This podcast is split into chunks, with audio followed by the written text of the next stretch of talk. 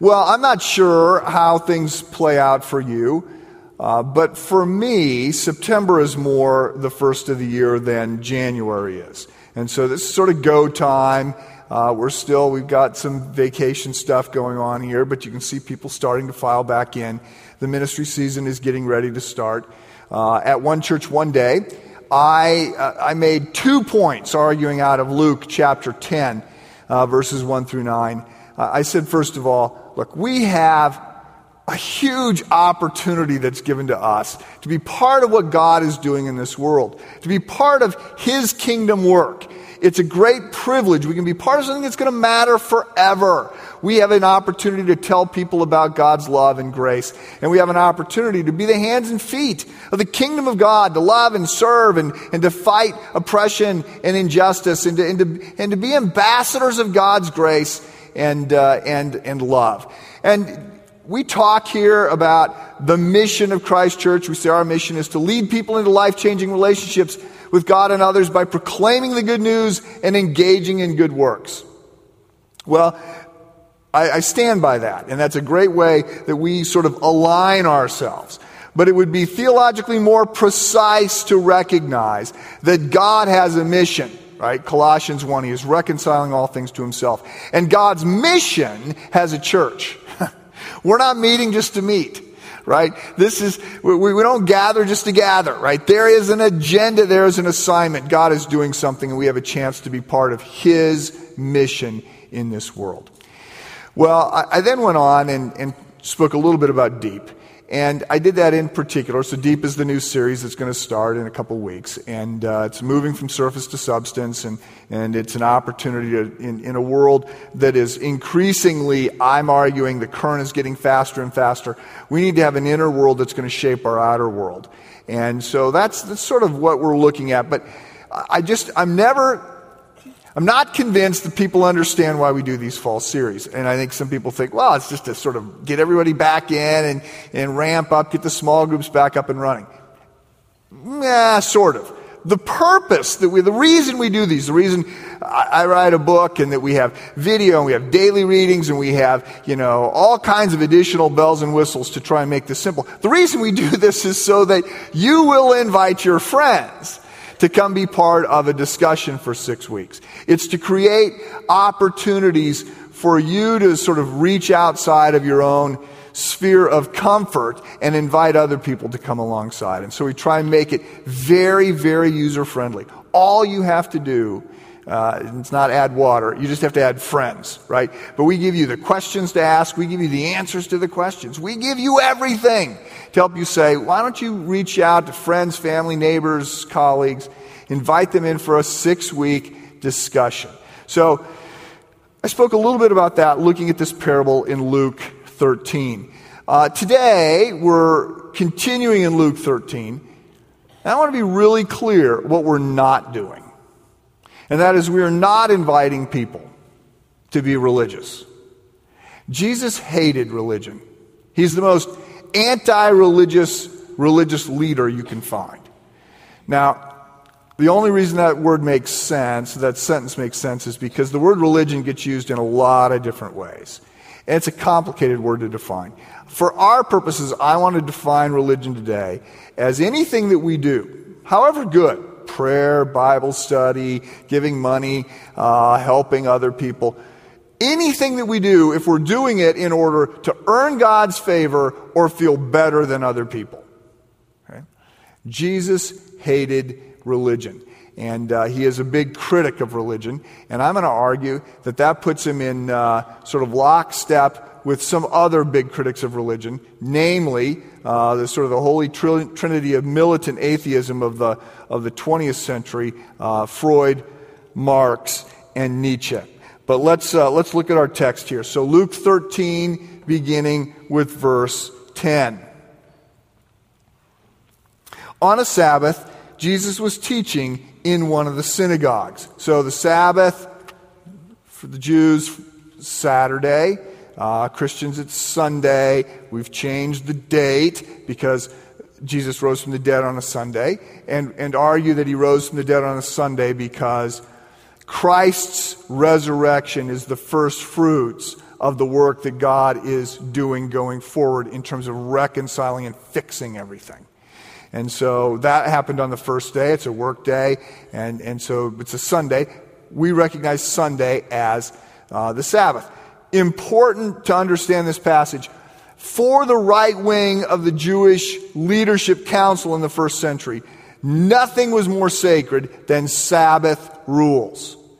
So they argued that, that the pattern of the Sabbath was given to them out of creation. So it came to them even before the law that they got from Moses. So this is, this is the super sacred spiritual rules that we're going to get. And so they were vigilant about protecting uh, the, the Sabbath. They had rules on top of rules on top of rules to make sure nobody got close to it.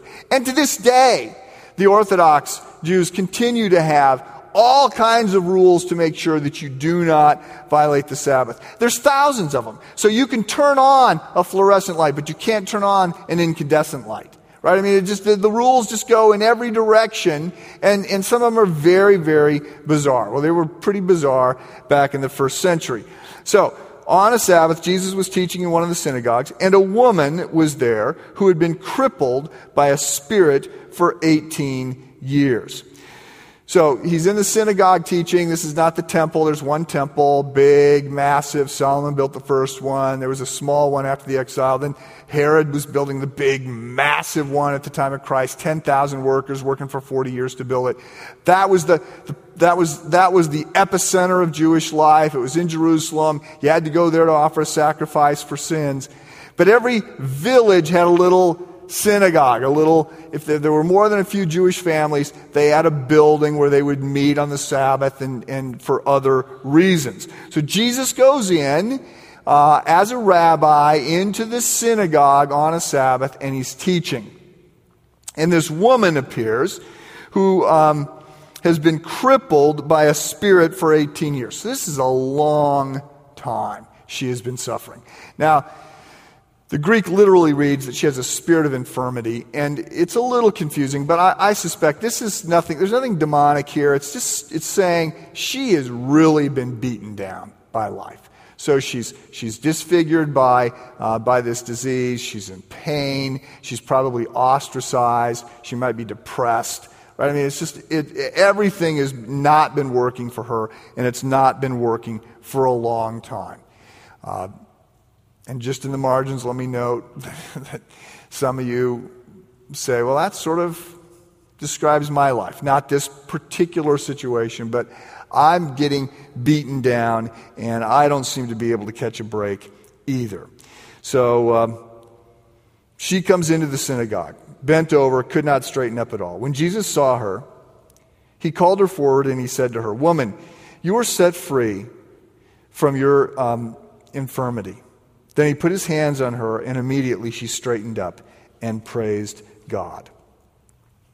So, Jesus is always going to those who are on the fringes, those who are on the margins, those that others are probably overlooking. He goes to her and he brings her uh, hope and healing. And we've, we've seen this before.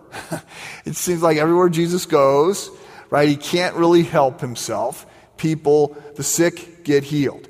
Uh, as a pastor, I've learned that you can't go to Jesus for counsel on what to say at a funeral because Jesus never spoke at a funeral. Because every time he goes to a funeral, the people come back to life. So you don't get any help from Jesus on that. He just seems to have this unique ability.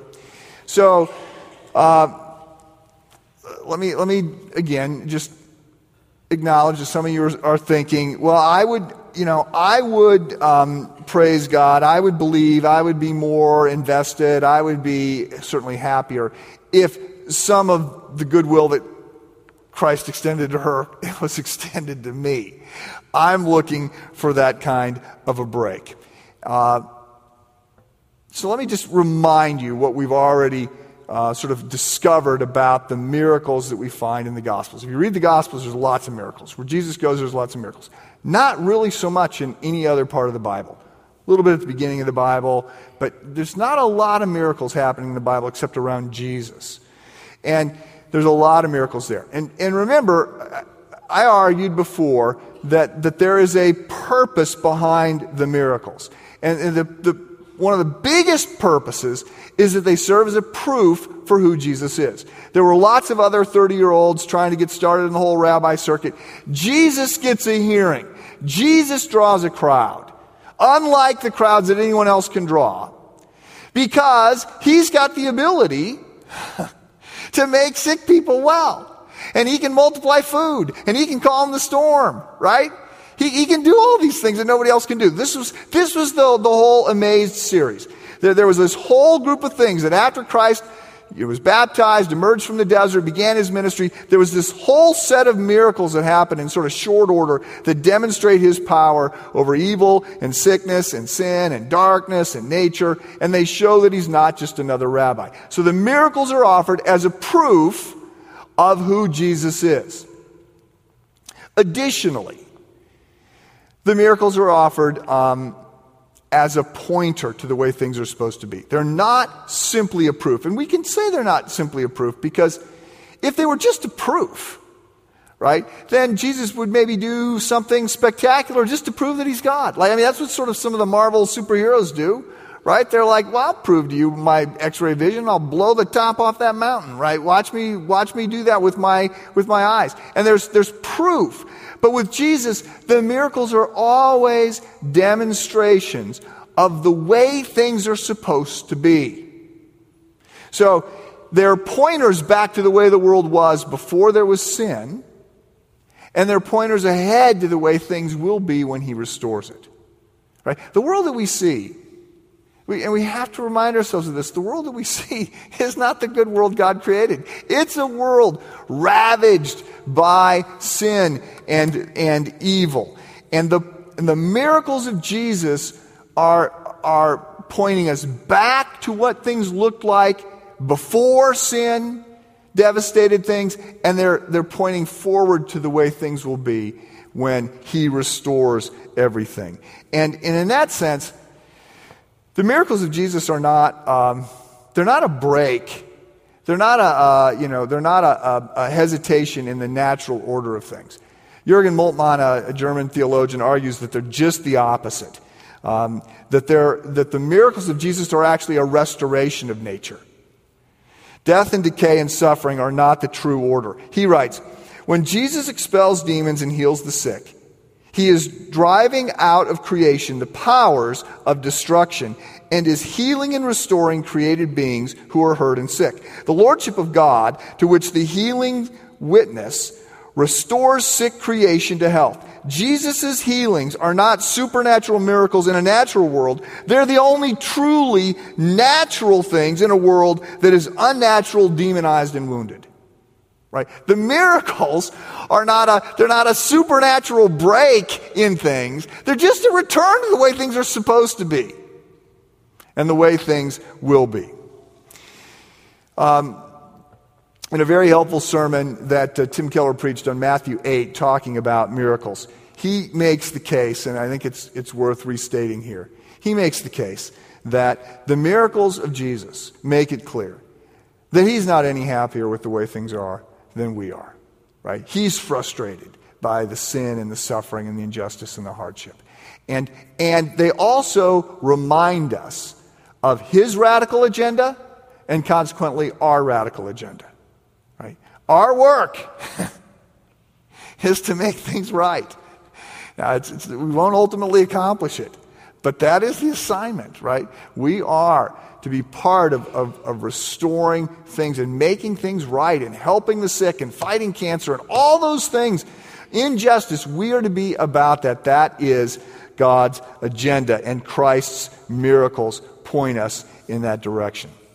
Now, I want to jump back to the text, but before I do, let me just pause for a second and. Uh, Again, I know that some of you are thinking, I, I could be more excited, faithful, have greater belief, whatever, if some of these things actually worked for me. So, uh, I get that. Uh, there are times when I find myself thinking, Lord, uh, little help here would be appreciated, right? Most of the time, for me, that has been in the face of the pain other people are experiencing. uh, the suffering that, that is going on in their life. And it just seems like, God, you know, why, why, don't you just fix some of this? It would be really convenient for a lot of us. Um, in recent months, recent weeks really, I've sort of had uh, occasion to process a little bit more of this personally. I'm not quite 18 months from my stroke. But uh, in recent weeks, I've, I've come to the realization that it's unlikely uh, that I'm going to get any better. So I saw a neurologist a couple weeks ago, uh, uh, a doc who attends this church. He, he, I wasn't seeing him in like an official capacity, but I've got this file. I've got a 78 page neurological folder, and I've flipped through it several times. I don't understand any of it. The only words on the page I recognize are my name. After that, it doesn't mean anything to me. And so I took this file to him and I said, um, Would you, by chance, uh, read this over? And would you just talk to me? I said, You know, I, I'm very thankful for the neurologists that have helped me, but they're not they don't give off the vibe that they just want to sit and talk about my situation and help me figure out what's going on. So I need somebody to decipher this. So he read it, and we got together for lunch, and I said, So, high level, what's your takeaway? He said, Well, first of all, you're very fortunate to be alive and to be doing as well as you are. And that's what I hear generally. From the more medical, the more medical training people had, the more likely they are to use the word miracle when they describe my situation. Um, secondly, I, I said, uh, am I going to get any better? Because I would say I'm about 85% back. I've got some vision and di- dizziness and balance issues and a half dozen other mostly minor inconveniences. But I sort of stalled for the last six, eight months. I haven't been getting better. I said, Will I get any better? And he says, Yeah, I don't think so. I think you're done. So I've just had to sort of make peace with that and say, okay, no, 95% of the time, I'm, I'm very, I, it's not work for me to do that. I feel very fortunate. I can, I can think, I can read, I can, I can do my job. I, I, I have, my family's doing well. I learned a lot personally through this whole thing. It's not, and, and I'm, I'm so much better off than most of the people I was in I was in uh, physical therapy and neurological therapy with. I'm very thankful for where I'm at. 95% of the time, it's no problem. But there's about 5% of the time when I think, really? You think this is a good idea, that I would, I would get knocked down like this? And, and so I'm trying to find the space that says, okay, I need to grieve the loss because I, you know, Two years ago, I was in my 50s, but I felt like I was in my 40s. Now I'm in my 50s, I feel like I'm in my 70s. And that's loss. And there's a lot of things I just won't be able to do. So I gotta, I can't, I can't deny that. I can't put a happy face on that. There's loss. So I gotta, I gotta grieve the loss, but I can't do that without losing, while losing perspective. And, and there are things that I know to be true, right? I know God loves me. And I know that I can trust him. And I know that, that, that it will get better. Heaven's coming. Right? And, and those big ideas, I cannot move away from those big ideas. I have a friend who, a while back, lost his granddaughter to, with whom he was very close. Very tragic, uh, unexpected. And he's been grieving, as you could imagine. And I, when I spoke with him uh, a few weeks back, I asked him how he was doing, and he said, uh, he made an interesting comment. He says, Well, you know, what I'm realizing is I'm just a lot less tethered to this life than I was. I'm a lot more ready for heaven than I was. And I thought, you know, my pain, my frustrations do not match his.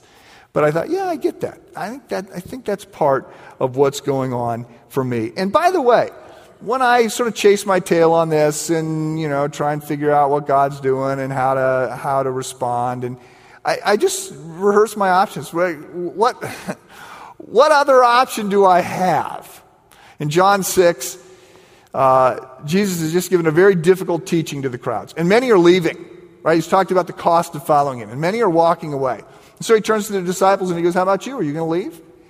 And Peter, spokesman for the group, says, in essence, um, and go where?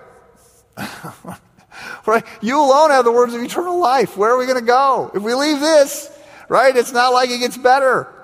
And so, uh, I just, I just would, if you're frustrated, if you're feeling pushed down, say, yeah, you know, we're living in a broken world and God loves you and you can trust him and he understands what's going on. He's not a God removed from, uh, from ground level pain and suffering, right? He came and he died in our place. He gets it. And I would also point out to you that this woman, uh, if, if I'm doing my math right, she says she showed up at the synagogue every week 18 years. That's like a thousand times. So you got to know that the, the first 999 times she's praying to get better, God doesn't answer that prayer. But in her case, then he did.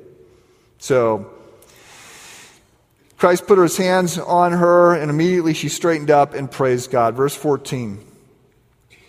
Indignant because Jesus had healed on the Sabbath, the synagogue leader said to the people, There are six days for work. See, note that he speaks to the people, he doesn't speak to Jesus. There are six days for work, so come and be healed on one of those days, not on the Sabbath, right? Jesus has healed this woman, but he did so by breaking their Sabbath rules. And, and this religious leader, this Pharisee, he's mad about that. Verse 15 The Lord answered him, You hypocrites, doesn't each of you on the Sabbath untie your ox or donkey from the stall and lead it out to give it water? Then should not this woman, a daughter of Abraham, whom Satan has kept bound for 18 long years, be set free on the Sabbath day from what bound her? When he said this, all his opponents were humiliated. The people were delighted with all the things he was doing. So Jesus lets them have it. Uh, and I think, I think there's a lot for us to learn in this little inter, interchange. The, the specifics of this interaction are about the Sabbath, which is, a, again, a big deal. It's a big deal in Scripture, uh, it's a big deal to them. God created this day, and, and it seems like people make one of two big mistakes. Either they, they worship it or they treat it like it's any other day, and and there's a lot of teaching on the Sabbath, and I don't really feel like I got a handle on it, but I want to set that aside for now. I want to use this interchange not to talk about the Sabbath, but to use it as a case study to talk about Christ's reaction to religion. Um, and, and, and what I want us to do is to step into the criticism that Jesus levels against the Pharisees, who are the religious conservatives of the day, right? I want us to, I want us to own that just a little bit. It's very easy for us to write the Pharisees off. Oh, they were idiots. They were heavy handed jerks, right? But in, in defense of the Pharisees, right, they were trying hard as they understood it to earn God's favor. And this guy here who Jesus goes after, he's criticized for what he understands to be just a literal understanding of the fourth commandment. He's just trying to apply it the way he finds it in Exodus 34. And Jesus accuses him of, of missing the point, and Jesus gets quite frustrated. So I think, um, I think we can learn a lot from Christ's criticism of religious people. And uh, I, have been, I find the whole thing, quite honestly, I find it pretty scary. Uh, I was at a conference a couple weeks ago, and one of the speakers said that the average person has 3.4 blind spots. Okay? So I don't have that many, so some of you have more than that. I think we're too quick to dismiss the criticism that we ought to lean into. So uh, about 20 years ago, a book came out by uh, Merold Westphal, a seminary professor, uh, and it was called Suspicion and Faith The Religious Uses of Modern Atheism. And Westphal argues that we are, um, that we're just entirely too quick in writing off the, the critiques of Christianity that have been leveled by uh, people against it. And in particular, Westphal uh, says he actually, in his book, which is tough sledding, but in his book, he actually goes so far as to suggest that for Lenten devotional reading, we should be reading Freud, Marx, and Nietzsche. Uh, because it, it, he says that their criticisms are, uh, we write them off you know, we said Freud. Oh, come on. Freud was, the only people Freud talked to were people that had sexual hangups, and he's just weird, and nobody follows Freud anymore. And Marx, well, of course, you, who's going to pay attention to Marx? Marx, I mean, communism, that whole thing collapsed within itself. It's got a, it's fatally flawed. And Nietzsche, Nietzsche died insane. He couldn't even face the, the, the, the, the, truth of his, or the, the claims that he was making. So we're very quick to write these three off, and Westphal says, no, no, no, no, no, no. Slow down. Um, yes, they're ultimately wrong, but there's a lot that they say about us that is spot on. So let me just step back for one second. Those of you who slept through uh, your, your Western Civ class, let me just say, uh, 100 years ago, 150 years ago, virtually everybody believed in God. Right? If you didn't believe in God, you were considered to be weird. You were a kook. You were a crank. Nobody trusted you. And then, um, and then everything started to change. And, and so, about 100 years after that, lots of people did not believe in God. And, uh, and many people would point to that radical paradigm shift, would point to the, to the critiques that Freud, Marx, and Nietzsche made against religion in general, but Christianity in particular. And, and among the things that everybody sort of said when they were jumping on uh, the bandwagon about 150 years ago, 100 years ago, was uh, look, soon nobody's going to believe in God. As soon as people clue in, get, get a little bit more education, they're going to realize that God doesn't exist. And they said that'll be a good day right? Everything, everything will start to work out when that happens. Now, just in the margin, I'll say uh, that actually, we're more religious today. The world is more religious today than it was 50 years ago. Uh, it, it, didn't work out that way. The, the, whole secularization theory is now widely refuted. And you can see that just, I mean, you see that when you read the news, right? So many of the stories are affected by religion. And you see that, by the way, when you watch Star Trek. Uh, I did, I, have never really watched Star Trek, but I was reading an article in which they pointed out the initial Star Trek back that came out in the 70s, right? Uh, there was no religion. There was no talk about God.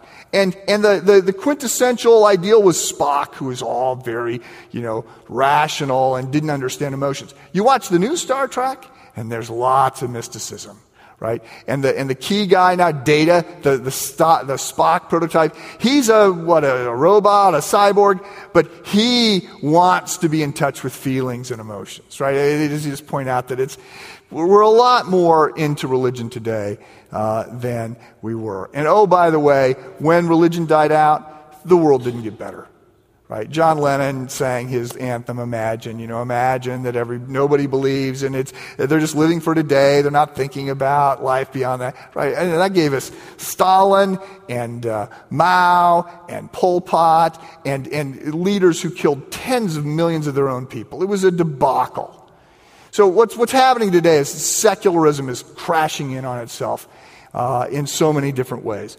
But, but that's not what Westphal was talking about. He said, look, we owe it to ourselves to understand the critiques that these guys were making about the church. Freud, he said, was criticizing the way people use religion to justify their own behavior. And, and they, they create a God or a system that they can gain, that they can, they can be on top of. They don't want to change their behavior, right? But they don't want to feel guilty. And so there's, there's this whole set of rituals that you can do, right? If you're guilty, well then go serve or go to church or repent or build a new wing on the church. Remember the last scene in one of the Godfather movies where Michael's got all these people being killed. But, but it's going back and forth between the murders and him at a baptism in the church, right? So do what you want to do. Do what you want to do, but just justify it to yourself that you're going to build a wing on the church and you're going to feel okay. That's what Freud, in part, was saying. Right? That we, a lot of people use religion to justify not changing their behavior. And Marx, he goes in a different direction. Um, He famous for the line, religion is the opiate of, of the masses. Uh, not talking about this being a pleasure narcotic at the time. It was a painkiller. And so what he's saying is that people are using religion to deaden the pain in their own conscience for the way they treat others. And he says that we, people use religion to justify excluding the people who are not like them. You don't look like me. You don't have the same color skin as I do. You don't have the same uh, nationality as I do. You don't have the same, you don't believe what I do. God is on my side. I'm justified in putting you down. Or you do look like me. You are like me. We're in the same country, whatever. But you're poor and I'm not. So I'm just going to tell you it'll, it'll all be okay in the next life. And I don't have to, I don't have to deal with that. Right? The, the Shawshank Redemption, the, the warden, if you remember that guy, right? He's very religious, but he feels superior to all the prisoners. And he's a jerk and he's a thief. He's just like them, but he can't see it. Or don't even have to go to a movies. I mean, this is what tragically, horrifically, this is what the Puritans did. I'm a big fan of the Puritans. Most people don't like the Puritans. Who wants to be called a Puritan or puritanical? I think the Puritans did so many things right.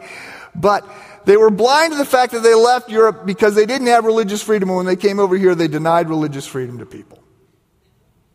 Right? It was, it was a blind spot. And then with Nietzsche, his, his critique is that uh, Religion, like everything else, is just an effort to get power and to hold it over uh, other people. So, now I know some of you are thinking, oh, good grief, Woodruff, Freud, uh, Nietzsche, uh, Mao, give me a break. I, I'm doing this for, for two reasons. First of all, because uh, I think these criticisms are actually very fair. And, and at least for me, as I was reading them, um, I found that they, uh, because they came through a different medium, that I could see them in ways that I hadn't been able to see them before. Secondly, the second reason I'm sharing all this is because everything that Freud, Marx, and Nietzsche said, Jesus said 1900 years earlier. Right? I mean, he, he, was, he was way ahead of them. Right? Freud Freud is, is saying you're, you're creating a God that you can control. What is Jesus always saying? What is he saying in the text today to this religious leader? You think that because you're keeping all these rules, these bizarre rules you've created, that you, God now owes you? Or you think that because you're tithing on mint and cumin, that, that somehow you're earning God's favor while you, while you are blind to what's going on with this woman's life? Right? When the, when, the, when the young lawyer comes to Jesus and says, What must they do to be saved? And Jesus says, What? Uh, well, what, is, what, is the, what does the law say? And the guy says, Well, love the Lord your God with all your heart, soul, mind, and strength. Love your neighbor as yourself. And Jesus says, Okay. How are you doing on that? And the guy says, I'm, I'm good. I'm fine. I, I got it nailed. And, and so, in other words, I can feel self righteous. I can feel approved. I got it down. And what does Jesus say? He tells this guy the story of the Good Samaritan. The net net is, you don't even understand who your neighbor is. You're clueless as to what's going on. Marx, when I, when I read the Sermon on the Mount, I often will say, Karl Marx didn't say anything as radical as Jesus is saying right here. Right? And, and we get it from the prophets, from Amos and Isaiah and Jeremiah. They're always on the, on the warpath against people that are using religion and God to justify oppressing other people. And they go, to the extent that you're doing that, you don't know who God is. So, there's a lot here to think about. Now, let me just say, in the margin again, uh, Freud, Marx, and Nietzsche, their critiques uh, actually turn in on themselves. And so that's part of the reason secularism is collapsing. So Freud says, uh, you know what? Uh, you just you create a god out of wish fulfillment so that you've got, you know, you, you can feel good about things. Okay, Dr. Uh, Dr. Freud, how about this? How about you deny that God exists so you can feel good about things? Right? When I was a college pastor, it took me a while. Eventually, I came to understand That the, that the number one reason most college students, in my experience, not everybody, but the number one reason most college students stop believing in God, they came out of a vibrant youth group and then they come to college and they fall away. The number one reason, it's not a, it's not a philosophy professor. It's not some deconstructionist postmodern English lit teacher. It's none of that. They just start, they started having sex and they don't want to stop. And so they want to be able to justify doing what they want to do right? They started, they started doing all kinds of things they didn't get to do before, and they don't want to go back. And so they go, if I believe in God, then I'm in trouble here. I'm going to have to change my behavior. Well, guess what? I'll just, I'll choose not to believe. I'll go with what my professor said. And the, the arguments that they would put forward were not strong. It's obvious. It, that wasn't what was persuading them. And so Freud and Freudianism has collapsed in on itself when you realize, wow, the wish fulfillment probably goes the other way. And Marx, again, you don't, even, you don't even have to discredit Marx because Marx in communism is, it, it doesn't work. Right? This idea that we're going to do this for the people. Clearly, every communist leader, every revolutionary arguing that we're going to do this for the good of the people just made a big, huge power grab for themselves and oppressed the people. So this whole thing is, is collapsing in on itself. And, and by the way, you see that if you, and I put this in my notes, if, if you want to go a little bit deeper, the New York Times and Atlantic Monthly, they're running articles all the time now by people that are saying, you know what, uh, I hated religion and, and I was a thoroughgoing uh, Marxist or I was a Freudian or I was, I was a nihilist or I was this or I was that, but it doesn't work. I can't make it work. And I now realize I had a dogmatic belief in non belief. And it is just a completely inconsistent approach. So, so they're moving away and it's collapsing in on itself. But here's the problem they say, but I hate religion. So, what's the solution, right? The, the, the critique that they've offered against religion has just critiqued themselves. So they now realize that their position doesn't work, but they hate religion. What's the solution? Well, the solution is Jesus. The most anti religious person out there. I said earlier that the miracles of Christ were proof of who he was and that they were a pointer to the way things were supposed to be. They also, the miracles of Christ were also a pattern, and they're a pattern unlike what you see with anyone else. The, the miracles of Christ is Christ serving other people.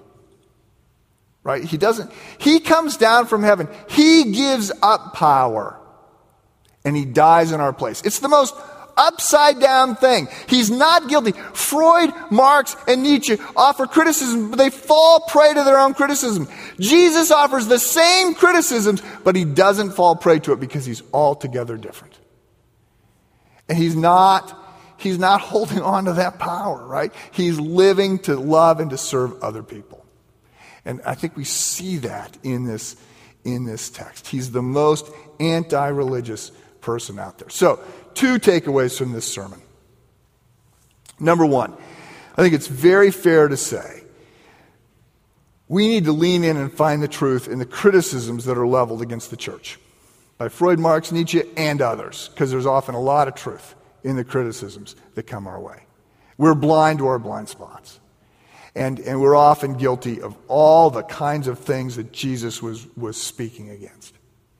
And secondly, we need to be very clear that what we are inviting other people to come into, to join us in, deep and other things, is not religion. It's grace, right? This is not, this is not, come be good with us so that God will love us and we'll be better than other people. No, it's we are broken, we are fallen, we got all your problems and some unique ones of our own. But there is a God who loves us where we are. Right? That's what we invite people into. Let me pray for us. Lord God, may we um, see our blind spots. May the uh, criticisms that Christ and others have uh, highlighted in Scripture and other places against our self righteousness, uh, our power plays, whatever they may be, May we see them clearly and grieve them and own them and confess them and move in the direction of Christ, who was serving other people and giving himself away. And may we be salt and light as we move deeper into that spot. May we be salt and light for those whose world is crumbling around them for whatever reason. Whether it's just events not working out or whether they're finally waking up to the fact that, uh, that, the, that the intellectual framework they're hanging everything on is completely uh, broken and doesn't work. May they find through us in you uh, your love and your grace. We pray this in Christ's name. Amen.